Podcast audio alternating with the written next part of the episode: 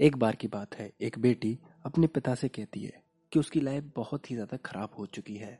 उसे बहुत सारी परेशानियाँ हैं। उसके पिता एक सेफ़ थे। वो उसे किचन में लेकर जाते हैं और तीन बर्तनों में पानी भरते हैं। उन तीनों बर्तनों को वो गैस पर रखते हैं और उबलने तक का इंतज़ार करते हैं। जब पानी उबलने लगता है, तब वो तीनों बर्तनों में से एक में आलू डालते हैं, दूसरे में अंडे डालते हैं और तीसरे में कॉफ़ी डालते हैं। बेटी कुछ समझ नहीं पाती, वो बस देखती रहती है। कुछ देर के बाद, जब ये सारी चीज़ें अच्छे से उबल जाती हैं, तब वो गैस को बंद करते हैं।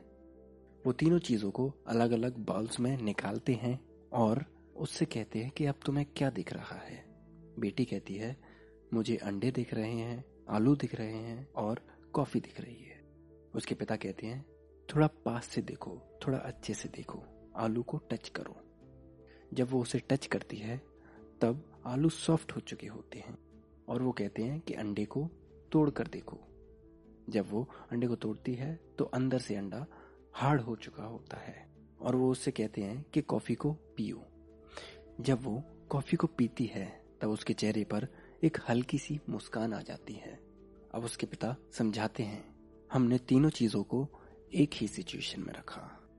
लेकिन तीनों चीज़ों ने अलग अलग तरीके से रिएक्ट किया। आलू, जो कि पहले बहुत हार्ड था, उबलने के बाद वो काफ़ी सॉफ्ट और कमज़ोर हो गया है। अंडा, जो पहले अंदर से सॉफ्ट था, अब वो काफ़ी ज़्यादा हार्ड हो चुका है। लेकिन कॉफ़ी यूनिक थी। उसने पानी में एक अच्छा सा टेस्ट खोल दिया। अब इन तीनों में से तुम कौन हो? इससे हमें यह सीख मिलती है कि ज़िंदगी में हम पर कोई ना कोई सिचुएशन कोई ना कोई प्रॉब्लम आती ही रहती है। लेकिन हम उसके सामने कैसे रिएक्ट करते हैं, वो टोटली हमारे ऊपर होता है। हम किसी सिचुएशन की वजह से कमज़ोर भी हो सकते हैं, उसकी वजह से काफ़ी ज़्यादा स्ट्रांग भी बन सकते हैं, या फिर हम सिचुएशन को ही चेंज कर सकते हैं और कुछ नया सीख सकते हैं, कुछ पॉजिटिव बना सकते हैं। तो अब आपको यह चूज़ करना है कि आप कौन हो।